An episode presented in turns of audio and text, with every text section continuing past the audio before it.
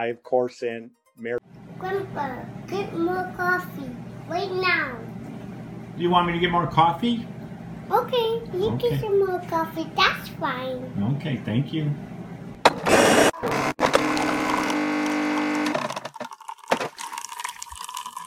I, of course, am Mary B.'s number five son. I have four older brothers, Jim, John, Joe, Jerry. Noise you heard at the beginning, that's my coffee maker, Rhonda. When I need a cup of coffee, I always say, of course, help me, Rhonda.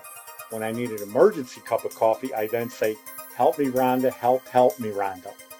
I'm doing this because of my love for coffee. Thank you, Rhonda, for another great cup of coffee to start the morning off. Welcome again to Coffee Break with Mary B.'s fifth son. I am Jeff.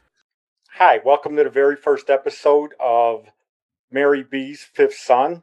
I will explain later how I ended up naming my coffee maker Rhonda. Okay, and if you don't think coffee is important in movies, watch the beginning of The Godfather.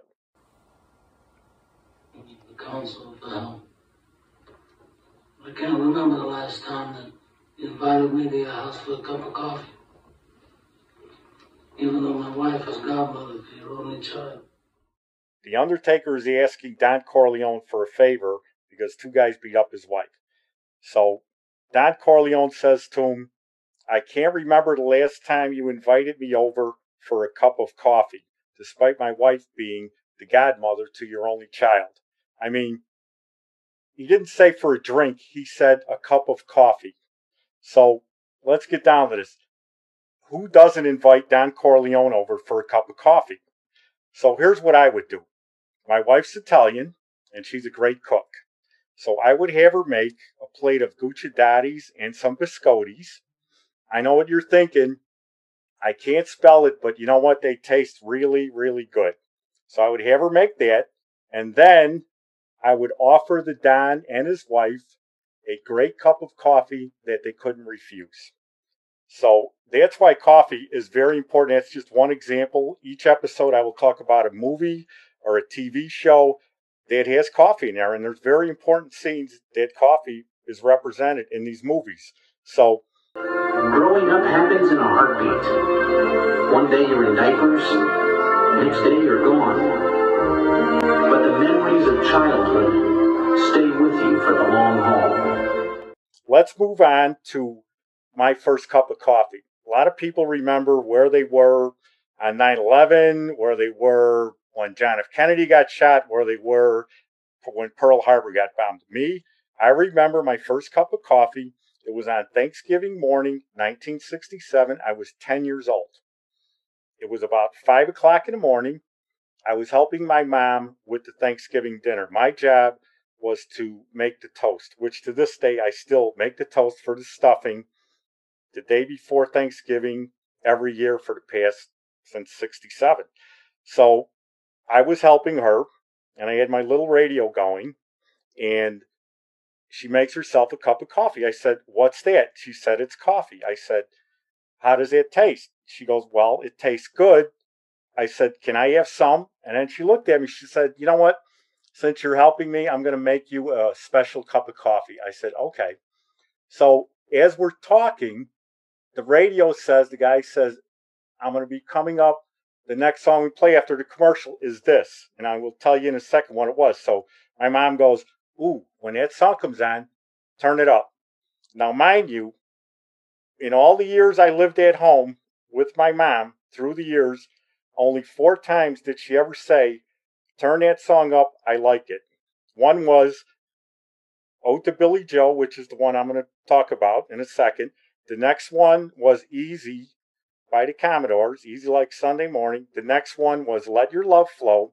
And the next one, the last one was Sunrise by Eric Carmen, which is really a great positive song. So, so my mom puts this cup of coffee in front of me, and she pours a lot of cream and sugar in it. And she mixes it around, and then she sits down. And then we're listening to this song. And she had this look on her face, like she was thinking about it. And I think she liked it because the song is about growing up in the South. And my mom was born in Knoxville, Tennessee, grew up in Birmingham. And then after her dad died, her dad was a coal miner. And again, I know what you're thinking, and you're right. My mother was a coal miner's daughter like Loretta Lynn. So they ended up in Chicago. So I really think she liked that song because it reminded her of the South. And she repeated the beginning of the song when it was over. She said, "It was the third of June, another sleepy, dusty Delta day." And she knew the words. And later, she would never say the words of any song after that, at least that I ever heard. So I think she really liked that. And to this day, I still listen to that song probably almost every day because it reminds me of, of that a lot. So she made that special cup of coffee, and it was really good, but it had a lot of cream and sugar in it. It was very sweet, but it was a great cup of coffee, or at least I thought it was anyway. So through the years, you know, my mother was a waitress, so she would literally serve coffee to everybody. And most of her life, she that's what she was because the old man was a drunk. So I think my mom figured that the quickest way to get cash was to be a waitress because she had to carry the weight of six kids. So she would be a waitress at the Walnut Room at Marshall Fields. We'd go down there at Christmas time, and she'd give us, you know, chocolate milk or hot chocolate or something. And then later, you know, she was working at restaurants, and then um, she worked for a catering service called Damasties in Blue Island. So I was fifteen. She asked me to work with her one day because they were short. I'm like, okay. So it was like a banquet. So she said, okay, your job is to pick up cups and this and that off tables, blah, blah, blah. So in the middle of the night, I'm sitting in the back, and she says to me, "Do you want to make people happy?" I said, "Yeah." She said, "Take this pot of coffee, look for the oldest people at a table, and go up to them and say, 'Would you like some more coffee?'" She goes, "And I guarantee you, they're going to smile and say yes." So she hands me a pot. So I grab a cup, and I'm standing in the middle of the room, and I'm looking for the people that look the oldest. So she comes up to me, and she says, "What are you doing?" I said, "I'm looking for the oldest table." So she says, "Do you know what else you're doing?" I said, "No." She goes, "You're drinking the coffee while you're standing in the middle of the room." I go, "Well, that's because you interrupted my break." And she says, "You don't get a break." I said, "Oh." She says, "Now go around and start asking people if they want coffee. And forget about that old table. Just start giving people coffee." I said, "Okay." So when we get home, she says to me, "You need to learn how to work." I said, "I thought I was working." She said, "No." She said, "You need to hustle." I said, "Okay." She goes, "So your punishment is you're going to give me a cup of coffee, and then you're going to come over here, and you're going to rub my feet for fifteen minutes. Then you're going to take a break. You're going to make yourself a cup of coffee and then bring me another cup of coffee. And then you're going to rub my feet for another fifteen minutes. I said, "Fine." So after that, you know, I appreciated everything she did. Uh, I used to go in this restaurant, D-Mars, later in Blue Island, and she used to, she was the waitress there. So I would sit at the counter and just drink coffee all night and watch her work. It was just amazing watching her hustle. And then she would come home, never complained, but her feet would always, always hurt. So I would massage her feet, you know, I, I guess out of sympathy or feeling bad for her. So, but, you know, as the years went on, you know, she, she eventually, she died on Thanksgiving nineteen eighty-three. Okay. So, uh, about a week after she died, I'm making coffee in the morning, and it was very strange.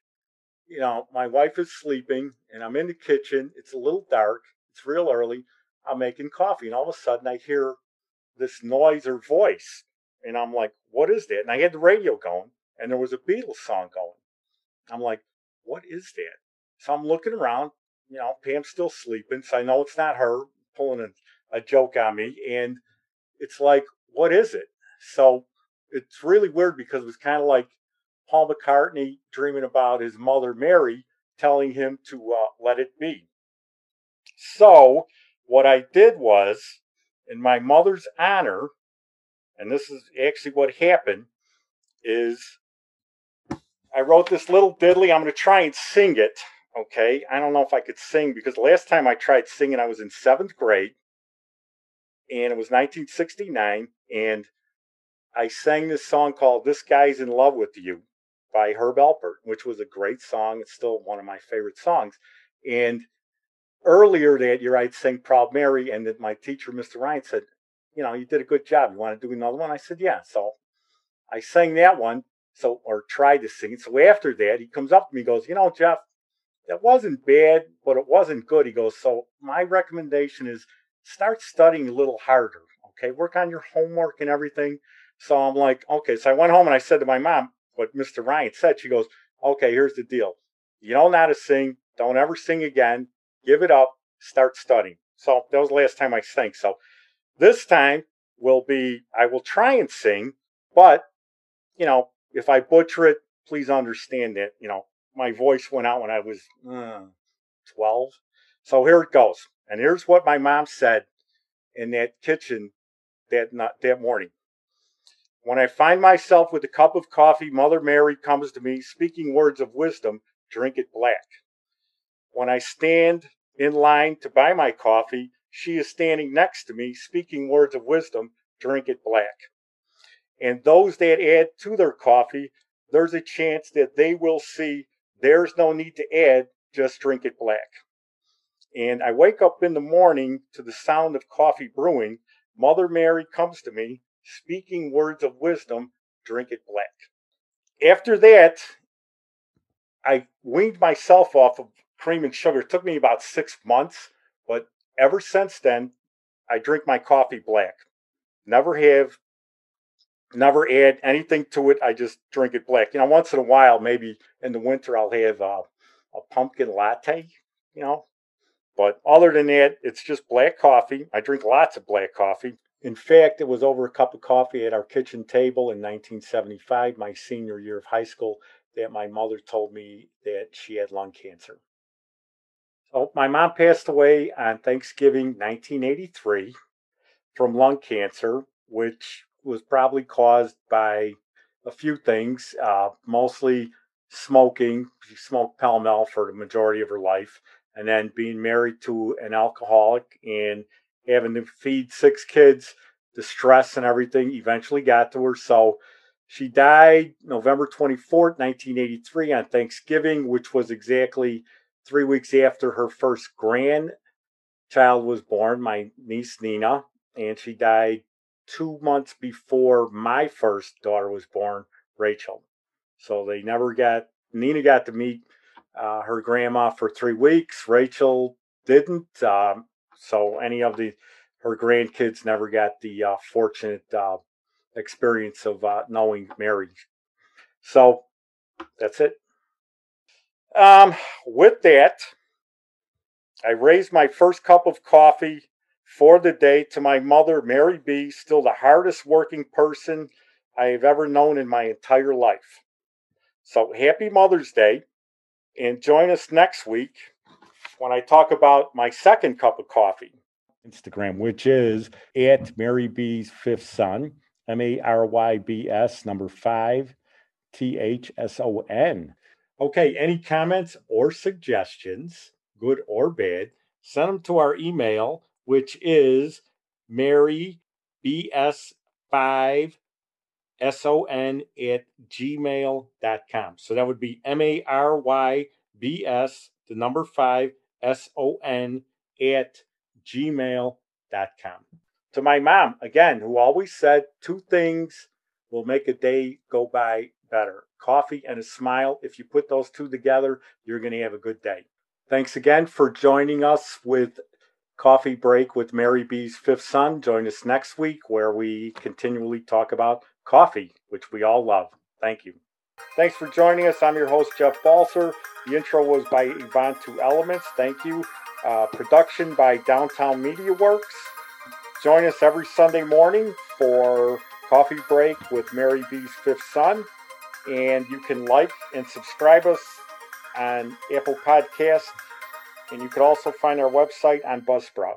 The whole part about your mom making you rub her feet, I was like... Oh. That was because she told me, she goes, get out there and look for the oldest people at banquets and weddings. They want that coffee, okay, with the cake. So, I mean, I'm standing there and I'm drinking coffee. And she's like, well, what are you doing? like, okay, you know, and I had the rubber feet, and her feet were like really calloused and everything, you know, from all the walking through the years. But yeah, I was like, you're going to do this. So.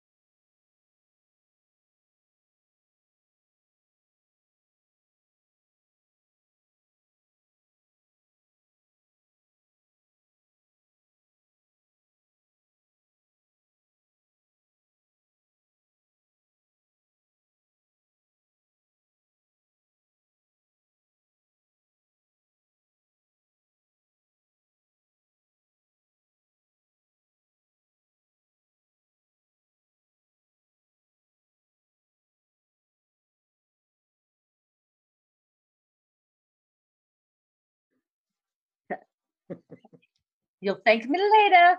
Yeah, yeah, I know. But Breakfast with the Beatles started in Chicago, I think, with Terry Hembert on W X X. But actually, um, Breakfast with the Beatles was actually started earlier in Los Angeles, I think. And then they really? st- they started it within months of each other. Okay. So, yeah. So there, because I read about that because I was like, it started in Chicago, you son of a bitch. That's what but, I always thought. Yeah. yeah. No, I guess I guess it uh, it was started a few weeks before they did, but they didn't know it because obviously that was in the seventies. Yeah, and yeah. you know, they weren't aware of those programs, so they were they were started very close together, but one just happened to start a little bit before the other. All right, which um, is the very first episode. Mm-hmm. Okay, when I say the guy came in, he's looking asking Don Corleone to murder the people that killed his wife or beat up his wife. Because mm-hmm. I listened to it again today. It's not his wife, it's his daughter. I wouldn't have missed it.